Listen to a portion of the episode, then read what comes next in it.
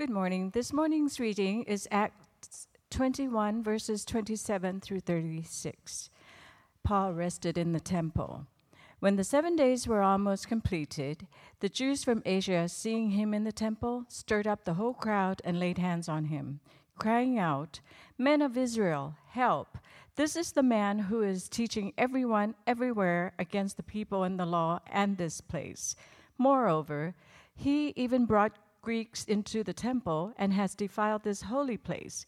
For they had previously seen Trophimus the Ephesian with him in the city and they supposed they supposed that Paul had brought him into the temple. Then all the city was stirred up, and the people ran together. They seized Paul and dragged him out of the temple, and at once the gates were shut. And as they were seeking to kill him, word came to the tribune of the cohort that all Jerusalem were, was in confusion. He at once took soldiers and centurions and ran down to them. And when they saw the tribune and the soldiers, they stopped beating Paul. Then the tribune came up and arrested him, and ordered him to be bound with two chains. He inquired who he was and what he had done. Some in the crowd were shouting one thing, some another. And as he could not learn the facts because of the uproar, he ordered him to be brought into the barracks. And when he came to the steps, he was actually carried by the soldiers because of the violence of the crowd. For the mob of the people followed, crying out, Away with him! This is the word of the Lord. Please be seated. All right, thank you, Dee. Good morning. It's, uh, it's great to see you all here this morning. My name is Dave. I'm the lead pastor here at Redemption Tucson, and it's, uh, it's great to see you all here, as has been said, um, if you're new or you've been gone for a while, again, welcome. And we're, we're glad to, uh, to have you all here. And this is kind of the official transition out of summer. If you're new to Tucson, don't be fooled. The temperature transition won't be for about two or three more months. But, uh, but as we kind of get back into school and things like that, we enter into our fall flow. Um, again, if you're new or you've never heard me preach before, just a, uh, a, uh, a heads up I have a speech impediment, so I want to make sure that you know what that is and you're not trying to figure it out as we go along. And, um, we're going to continue in our time in Acts. We've been in Acts for the majority of this year, and it's been a, a great season of, of being formed and shaped uh, by God's word. And even as I was preparing this this morning, I was reminded of a phrase that we like to say sometimes here is that um, God is really about uh, transformation rather than information. And often we just come and we kind of think, oh, I'm going to open up my brain and kind of download a bunch of information. If I know all the right stuff, then I'm good. And I just kind of go on with that. But, but God is committed to, to, to transforming of people, to forming us into his image. And so, what we've seen throughout Acts as we've gone through it is, is the works of God. Okay, that's what Acts means is works. It's the works of God on display as he's forming and shaping and commissioning a people who will be defined by the gospel. Okay, that's a churchy word, right? What does that mean? Is okay, the gospel is the good news. It's the good news that God is reconciling all things to himself, that he's calling a people who will bear his image, right, as we just heard about, and who will reflect him and worship him in all of life, and that our identity and our purpose would be restored to him, and then that would be lived out in our everyday lives, in all of life. Right? And so, what we see this morning is again, just like we did in the All of Life interview, is that God doesn't shy away from tension, okay, from difficulty. And I don't know about you, any of you guys that, per, or, and gals and you know whomever that may have watched the, the fight, right, the money fight last night. Well, like you know, you kind of read a section like we just read, and you kind of get in that. Man, okay, Paul gets beat up and all this stuff. Like, what would I do? What would I do in this moment? And this is an opportunity to see really what does it look like as a follower of Jesus in all different circumstances in life. And so, what we see specifically right now is that followers of Christ, specifically, we see Paul, that when given the opportunity, creatively and boldly share the gospel. That when you're so captivated by Jesus, who he is, what he's done, again, the gospel, the life, death, resurrection, ascension, rule and promised return of Jesus, the fullness of the gospel. That when you are, are, are, are, are, shaped by Him, when you respond to Him in faith, and you can do no other but to creatively and boldly share that with others. So, with that, let's go ahead and get into our time together. So, turn with me to Acts chapter 21. We're going to uh, cover a bunch of 21 and then most of 22. So, we got a big chunk together to cover. So, again, turn with me there if you have a Bible. If you don't have a Bible, would you hold your hand up and keep it up? Okay, hold it up high and keep it up, and somebody will get you a Bible. And if you don't own a Bible, you do now. Okay, this is our gift to you. Y si quieres la Biblia en español y no tienes, por favor levanta su mano y diga español. Y si no tienes una Biblia, eso es un regalo a usted. Y eh, esta mañana estamos en Hechos capítulo 21 y 22. Okay, so again, we're in Acts 21 and 22. Keep your hand up high, and somebody will get you one. And again, if you don't own one, keep this, okay? We want to make sure everyone has a copy of God's Word that can uh, shape you and, and, and that He will use to transform you as His follower. Amen? All right. If you're new again, I say amen to make sure you're tracking with me. So, uh, so amen? amen. All right. With that, let's pray together as we get into our time in God's Word. Again, Heavenly Father, thank you that you're good. Thank you that you're committed to us for the long haul. And so, even now, I pray that we will settle in. I know that we're all coming from different places, Lord, different questions, different difficulties, uh, Lord, different, different decisions. And even as we just heard, and, and as we prepare and continue on in our time of worship, we embrace the reality that there are tensions in our life. And so we pray that you will use your word to speak clearly. Lord, enable us to hear your voice clearly, to respond in worship in our hearts, in our minds, in our thoughts, in our words, in our actions, in everything that we do. And we pray these things in Jesus' name. Amen.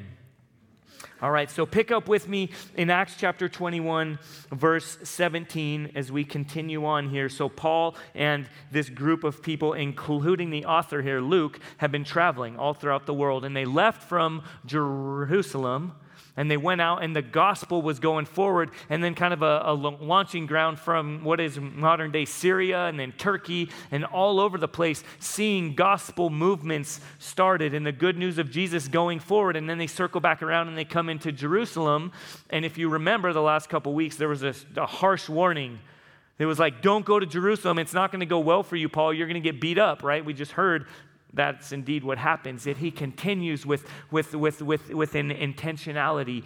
And that's what we see here in verse 17 as they arrive in Jerusalem. When we had come to Jerusalem, the brothers received us gladly. On the following day, Paul went in with us to James, and all the elders were present. And they think that was likely like 70 elders that was modeled after the Jewish Sanhedrin, this kind of ruling council. So this is a big group of people, okay? It's not just a couple folks hanging out. Okay, this is a this is a, this is a big orderly event.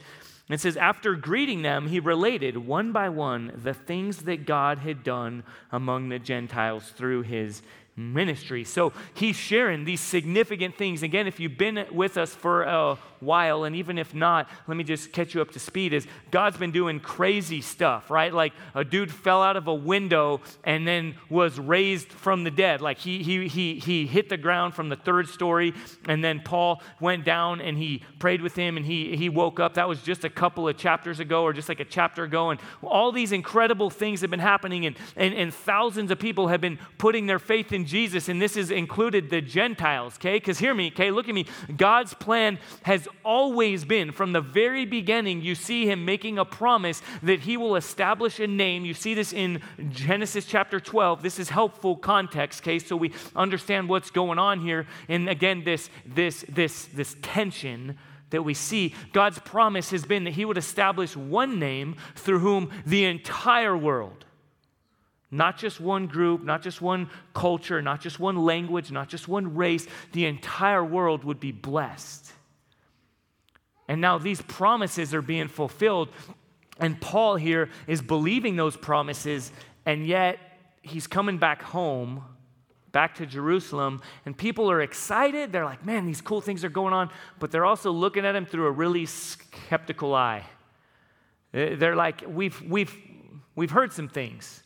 These, these Gentiles, okay, non Jewish people, are coming to faith in Jesus, and we're not sure how we feel about it.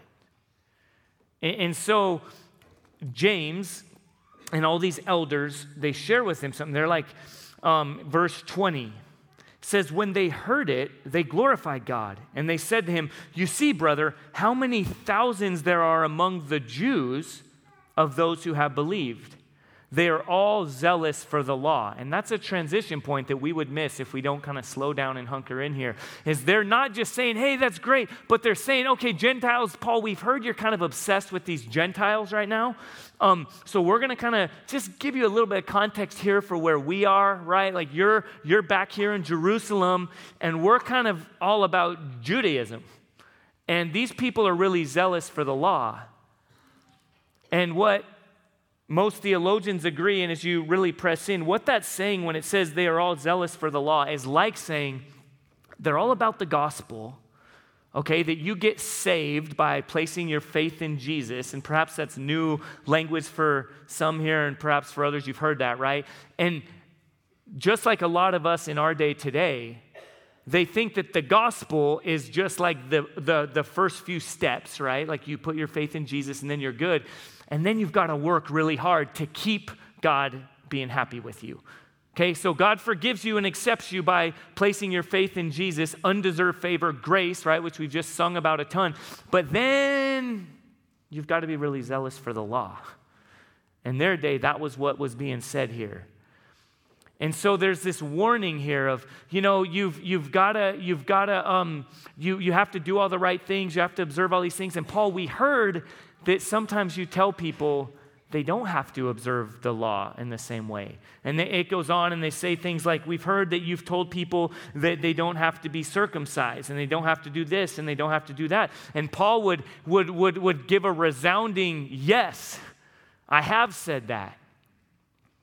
Okay, but there's a tension here because as he's come back to Jerusalem, again, his hometown, right? Like he, right, like some athletes, you see this, right? Like he didn't forget where he's from. Okay, he's coming back to Jerusalem. He has a heart for these people. And there's a tension because his own people, like James, these other elders, the religious people, are saying, Don't forget where you are right now. You're in a really religious place. And there are a couple of verses that I want to read to help us see this tension point as Paul has come home to share the gospel. One place, like in Galatians chapter 1, for example, where, where, where again, where, where, where Paul would be thinking through this and he would be saying, um, yeah, yeah I, I, I don't want to compromise the gospel. Okay, hear me right now. Okay, look, look at me. It's, this, is, this is truth that to add or take away from the good news of Jesus is to replace the gospel. Okay, to add to the gospel or to take away from the gospel is to replace the gospel. Amen? And so, and so there's this place where Paul would agree with that. In fact, in Galatians chapter 1, it, he, he says this. This is the words of Paul as he wrote to the Galatian church. He says, As we have said before, so I, so I now say again, if anyone is preaching to you a gospel contrary to the one you received, let him be accursed. Okay, he would, he would say, yeah, do not compromise the gospel, the gospel that by grace alone, through faith alone, in Jesus Christ alone. If anyone preaches anything other than that, adds to it, takes away from it, let that person be accursed. It's, it's completely wrong. It's not, well, yeah, I kind of agree with Jesus over here, this whole thing, but then I, I like to add this, or I like to remove this. Okay, Paul in all throughout the New Testament, you see him giving a resounding, adamant no. You, you, it's by grace alone, through faith alone, in Christ alone. You can't compromise the gospel. And yet, you see also this compulsion, this awareness that, that the, the unchanging truths of the gospel, that God's plan has been for that to break into ever changing, consistently changing culture.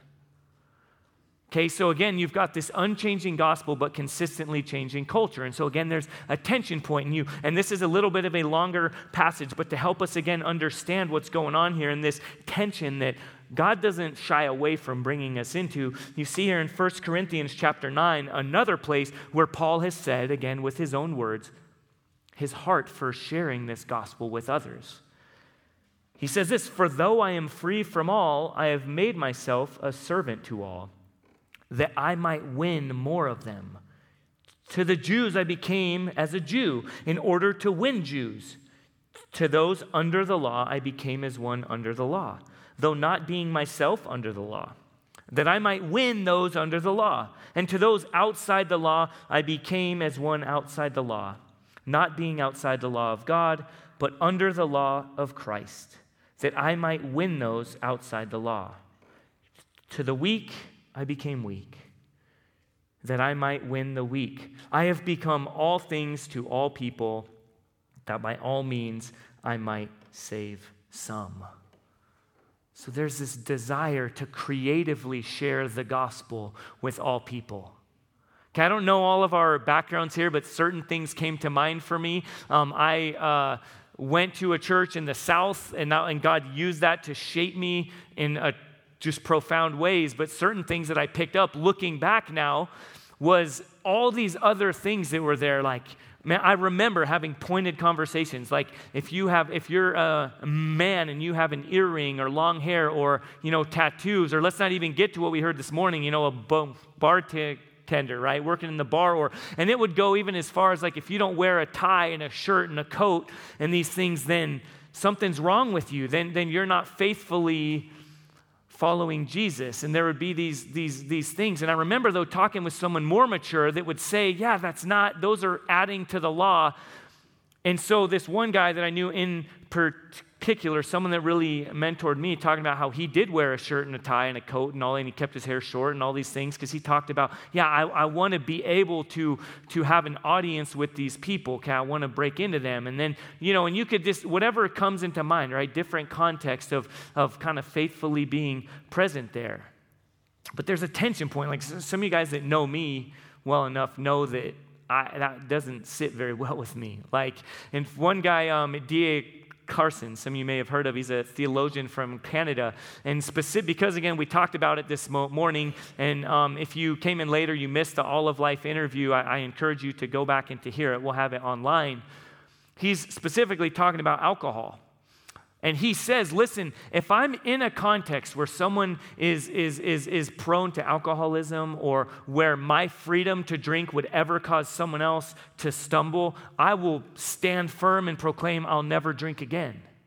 He says, I'll give up my freedom, right? Like we just read in 1 Corinthians 9. I'm, not, I'm going to give that up. I don't want to cause anyone to stumble. But then he goes on and he says, if I'm in another context, and someone thinks that by abstaining from alcohol, you have a higher level of acceptance before God, or by abstaining from alcohol, you're somehow more holy, more holy, not holy, then he says, I will stand up and, do, and declare, please pass me a pint. Okay, and so he, he's, and this is this really well respected theologian in his late 60s, early 70s, and he's, and so he's got a little bit of that tension going on too, right? Like, what do I do here? And that's what Paul is struggling with. He comes home to Jerusalem. And then in these next verses, again, we've got a lot to cover. I'm not going to read all of it, but they, they say this, picking up in verse 23. They say, So we've got these people really zealous for the law, and they've heard that you're doing some shady stuff with these Gentiles. And then they say, So do what we tell you. We have four men who are under a vow, and that's a Nazarite vow says, Take these men and purify yourself along with them and pay their expenses so that they may shave their heads. Thus, all will know that there is nothing in what they have been told about you, but that you yourself also live in observance of the law. And let's be clear here Paul is not opposed to this kind of vow. He is Jewish, as we'll learn more. Okay, he's from Jerusalem. He's taken Nazarite vows before. Okay, he shaved his head and done all this whole deal. I don't need to get into all that, but that's, this was something that good, law observing Jewish people, those, eh, those who put their faith in Jesus and those who are culturally Jewish, this is something that they did. And Paul, because he's Jewish, Jesus, because he was Jewish, okay, people observed these, these oaths, these laws. And so Paul's not opposed to it. But what's happening here would be the equivalent of saying, okay, what I just talked about earlier, not just, hey, wear a coat and a tie okay, to, to try to relate with this particular cultural context. But have a bumper sticker that implies that you think you have to wear a coat and a tie.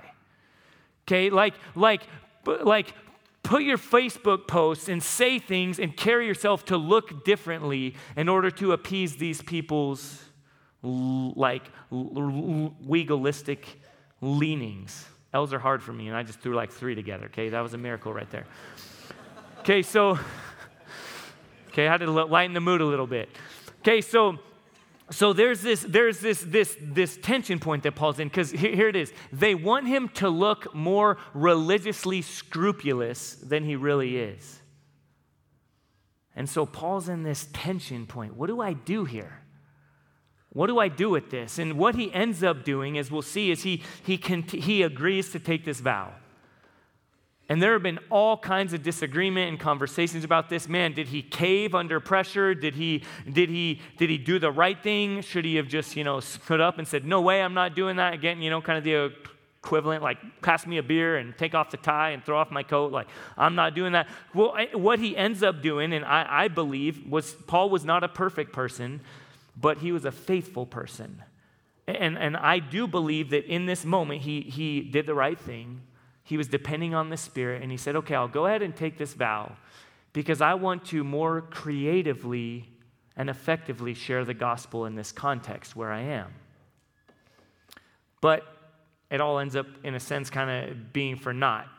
Because as we end up seeing in this whole next section, and even what we just read in our scripture reading, verses 25 through 36, okay, I'm not going to read all that. We just did. Again, we've got a ton to cover. But in verses, um, again, right there in that, that whole huge section in Acts chapter 21, verses 20, um, verses 25 through 36, it talks about how Paul goes in there, he's done this vow, he's in the temple, and people falsely accuse him.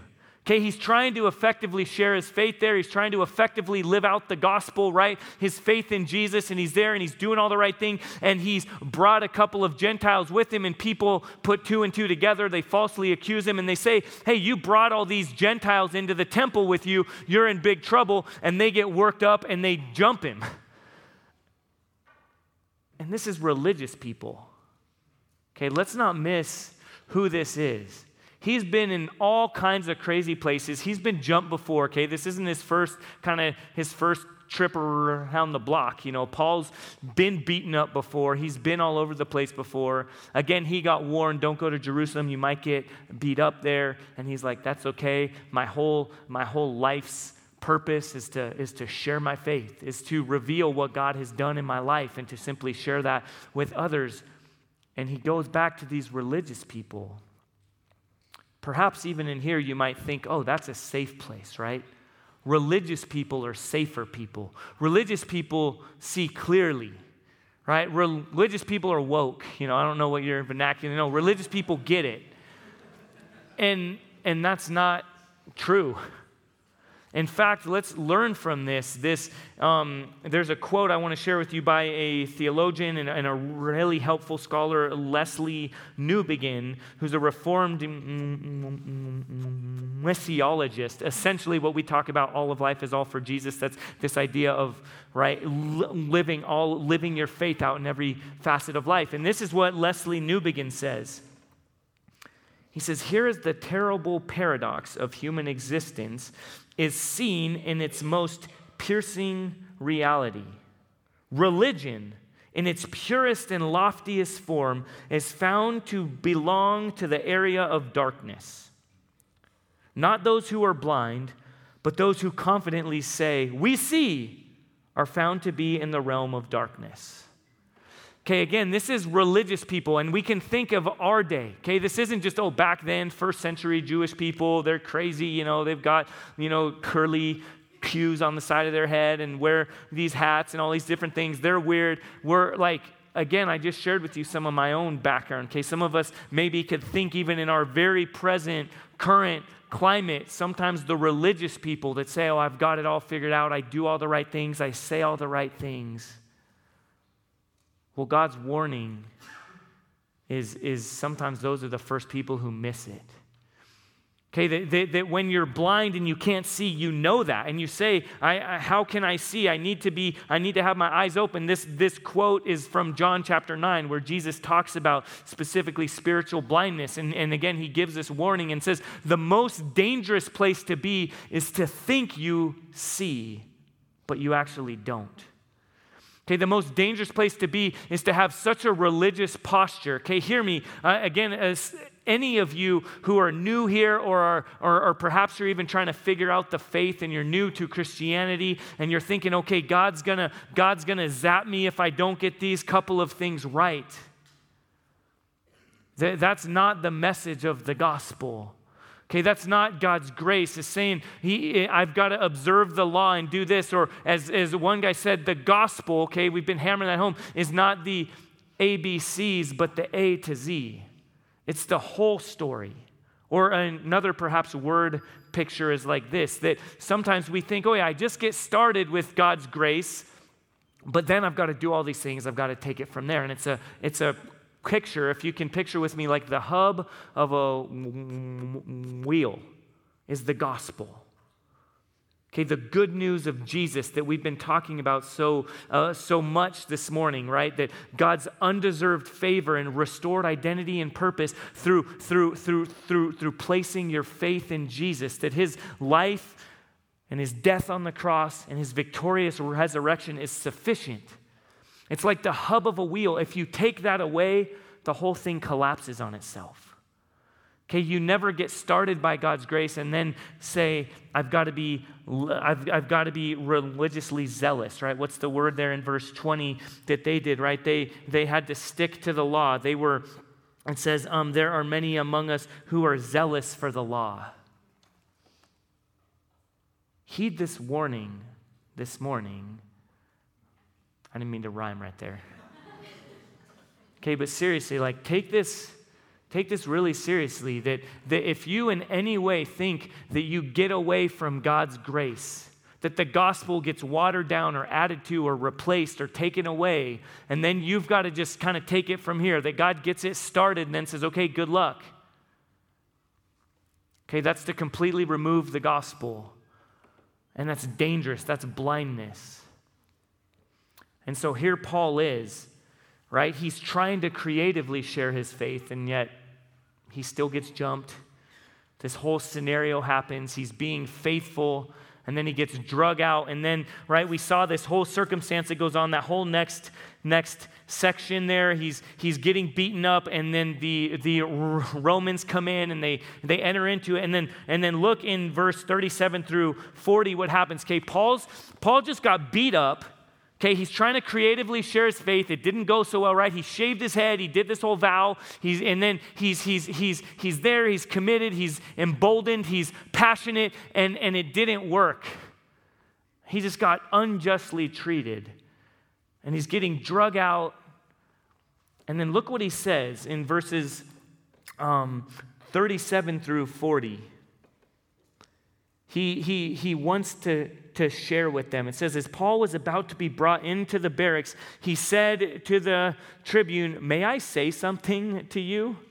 And then this whole exchange goes on. They're like, oh, you know Greek? We th- thought you were someone else. Again, he keeps getting falsely accused and all this stuff. And he doesn't even go there. He's not like, no, no, no, I'm not this Egyptian. And he goes on. And then it, and then it picks up here. And he says in, uh, in verse 39, he says, I beg you, permit me to speak to the people. There's a humility here. There's a laser focused reality that who Paul is, by placing his faith in Jesus, informs everything about how he lives his life. Is that true for you? Is that true for us? Okay, I, now hear me right now, okay? Please.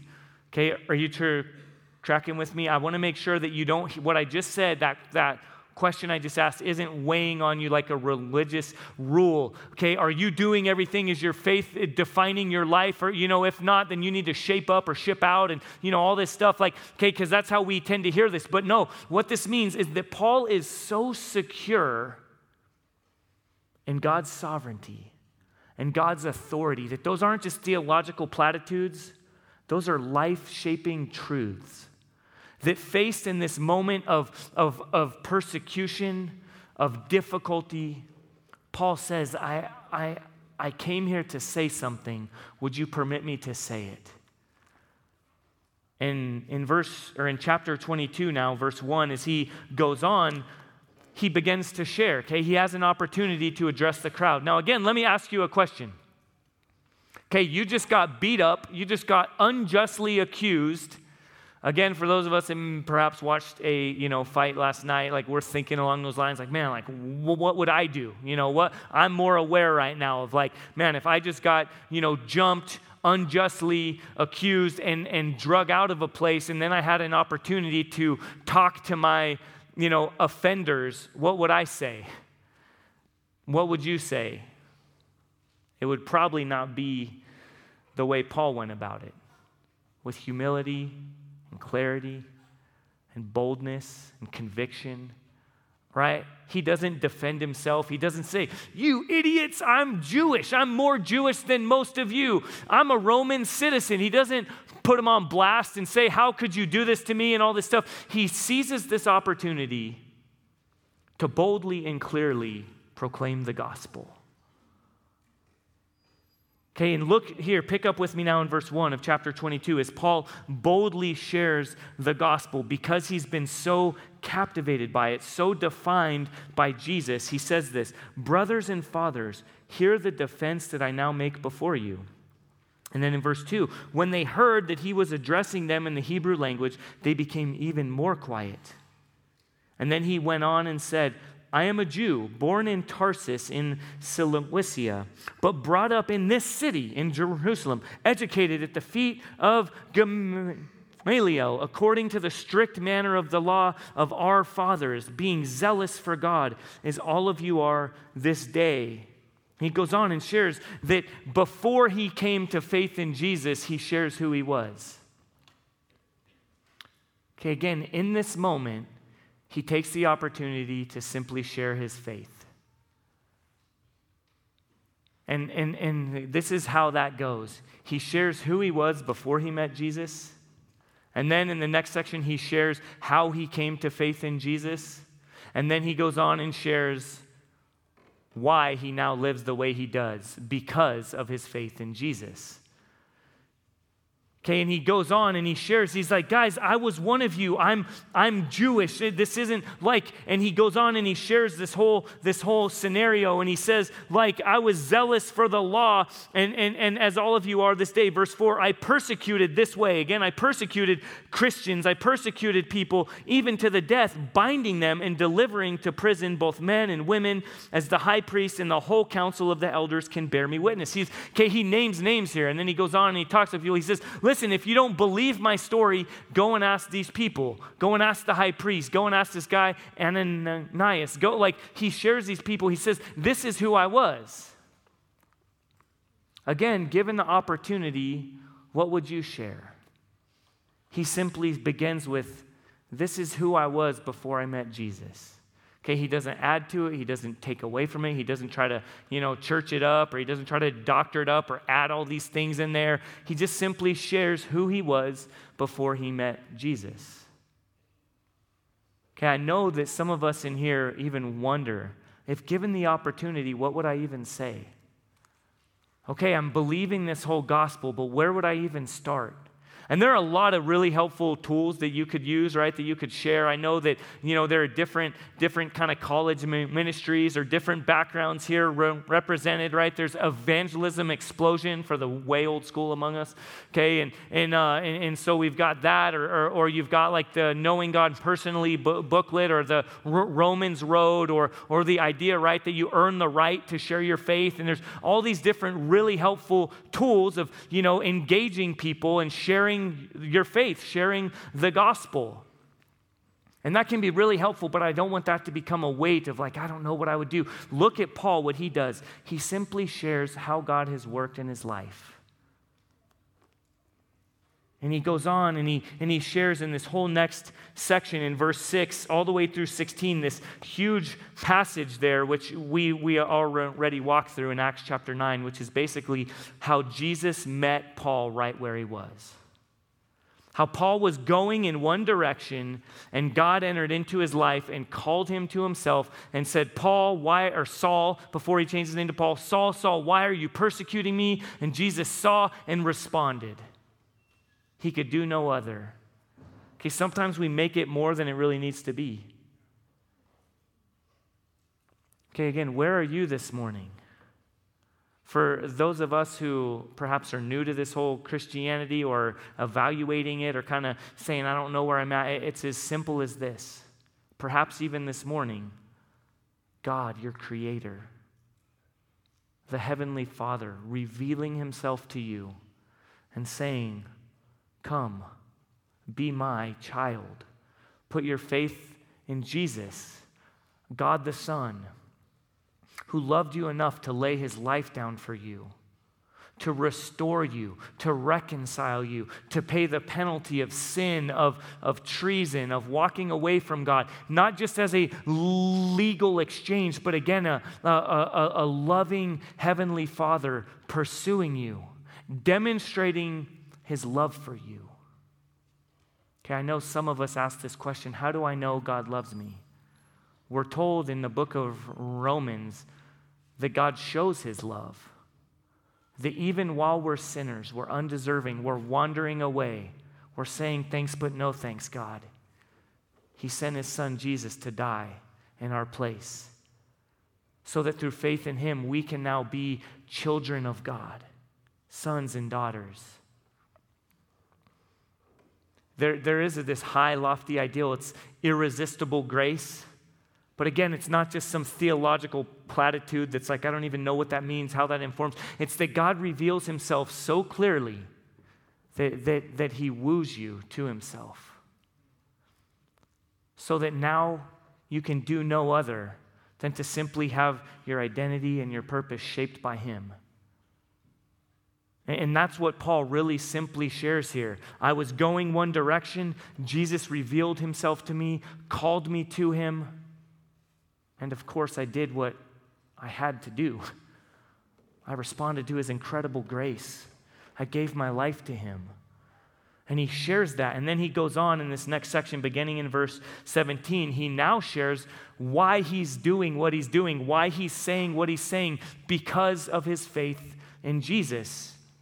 He so pick up with me now in verse 17 as the okay, and again, people are locked in. They're like, wow, that's beautiful. Okay, again, I, I hope that even some of us this morning are saying that I want to I want to respond to that. I want that kind of relationship with Jesus. And then Paul goes on, okay, he shared who he was before he met Christ, and then how he came to faith in Christ, and then what's happened since putting his faith in Christ. And that's where we pick up in verse 17. When I had returned to Jerusalem and was praying in the temple, I fell into a trance and I saw him, that's Jesus, saying to me, Make haste and get out of Jerusalem quickly because they will not accept your testimony about me. Okay, so this was earlier before he returned to Jerusalem. This is when he left the first time. And then this is Paul speaking, verse 19. And I said, Lord, they themselves know that in one synagogue after another I imprisoned and beat those who believed in you. And when the blood of Stephen, your witness, was being shed, I myself was standing by and approving and watching over the garments of those who killed him. So he's, again, he's kind of, he's almost condemning these guys. Again, he's saying, they, surely they know I'm Jewish. Surely they know I'm one of them. Okay, this, my whole, my whole testimony has given proof to my religious zeal, right? I, I, but, but I met you, Jesus. I put my faith in you. I can do no other you know, of course they're going to believe. And Jesus says, Well, I've got plans for you. They're not going to accept your testimony. And then look here in verse 21. And he, again, Jesus, said to me, This is Paul speaking, Go, for I will send you far away to the Gentiles. And again, think of religious people so committed to particular ideologies so committed to particular belief systems that in the end have no room left for God. That's what religion does. Okay, it, it, puts God in our debt. It says, okay, God, we have this exchange right now. I do these things and you give me this in return. I get it all right, and then you have to accept me. You have to, you have to um, give me what I want. This is how it works. And this is religion. Again, this leads to blindness. And, and, and, and look what happens here so tragically. Don't miss how sad this is. Up to this point, they listened to him. Then they raised their voices and said, Away with such a fellow from the earth, for he should not be allowed to live. They sat through Paul's entire testimony and they didn't say anything. They weren't compelled, they weren't angry. They heard this whole thing about Jesus knocking him off his horse and revealing himself to him and all this stuff, and then speaking to him in a dream and you know, speaking to someone else, Ananias, and, and they heard all this stuff and they're like, okay, cool, cool, good. I can accept that. I can accept that. Boom, a trigger word came. In this case, it's Gentiles. Let me be abundantly clear what's going on here. They're, they're so enslaved to their religious ideologies that have now been informed, infiltrated by racism by nationalism, by legalism, that there's no room for God to rule and to lead. That again, they forgot that God's plan from the very beginning, all the way back in Genesis, all the way back in Genesis chapter 3, and then showing up again in Genesis chapter 12. And I don't have time to walk through the entire Old Testament, is full of God having a plan to call a people who would be a light to the nations. That through them, the good news of God would be declared, and that people would now want to put their faith in Him, and then Jesus would come and they would want to put their faith in Him. And Paul's saying, guys, it's happening just as God declared all the way from way back, right? As we've said, this seemingly new thing is actually really old. This is God's plan all along. Well, when religion has you so captured that you're now blind to even God's promises, and they're enraged and they say, Take this guy away. He needs to die. He shouldn't even be allowed to live. And this whole thing goes on and continues in, in, in this, in, this, in this ugly mess. And, and, it, and it just, again, it sees that now God's story and his plans continue to unfold. But as we close, let's stay here in this place where we've seen Paul so captivated by Jesus that he's devoted, committed to sharing his faith, to sharing the gospel creatively but uncompromisingly, boldly and clearly. And this is what Jesus had in store all along. In fact, even in John chapter 17, Jesus prays for reconciliation. He prays that his people would be one. He prays that people from different backgrounds, different languages, different ethnicities, different races, different political ideologies, and you see this all true, okay? This isn't just me trying to insert stuff right now, because I know some of us are going there, okay? You even see his followers, the disciples, are made up of like the far right and the far left and all these people. And Jesus saying, No, no, no, I'm the king. I don't even want to say, He's the king, amen? And Jesus is saying, I'm bringing a kingdom and you come and follow him. You put your faith in him, and you will be shaped and, and, and, led and compelled by who he is and by what he says. And Jesus prayed, Father, let these people be one, just as the Father and the Son are one. And Jesus doesn't just pray it and then stand off afar, he accomplishes it. He entered into brokenness. He crossed cultures. He reached out to the marginalized and the weak. And then he himself became weak, humbling himself even to the point of the cross.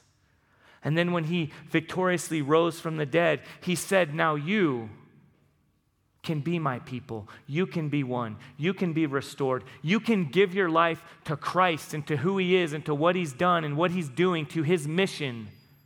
You can live all of life all for Jesus. You can creatively and uncompromisingly and winsomely and boldly share of your faith in Jesus, regardless of the circumstance, whatever context you find you're in, you find yourself in. And so again, I just want to ask you if you've never put your faith in Jesus, what would it look like? To be so grounded in Him, to be so secured in Him, that you say, I can do no other. Here I stand, so help me God. I've seen, I've responded, He's good, He loves me. I still have a bunch of questions, but I believe. I respond. And then from there, for those who have put their faith in Jesus, what would it look like to even when afraid, even when uncertain, even when in the middle of really clear tensions, you simply live and display and proclaim the good news of Jesus creatively and boldly in all of life. Let's pray together as we prepare to respond. Heavenly Father, thank you again for your word. Thank you for not shying away from tension. Thank you for showing us a picture in Paul of what it looks like to be so captivated by the gospel that we wrestle with the tensions. That we say, I don't want to compromise the gospel. I, I won't compromise the gospel. If anyone adds or takes away from the gospel, I, I, I, will, I will stand up. I will declare it. I will resist it. I will, I will say that Jesus is the way, the truth, and the life, and no one comes to the Father but through him and yet to also be so so so captivated by you so in love with you that we can do no other than to say lord i want to share your your work in my life i want to share my story wherever i am in different contexts crossing cultures in my classroom in my in my play groups in my play dates in my workplace whatever i'm doing lord i pray that we would be so captivated by you and your grace and your love Lord, your gospel, that we would indeed live all of life in response to you. In Jesus' name we pray. Amen.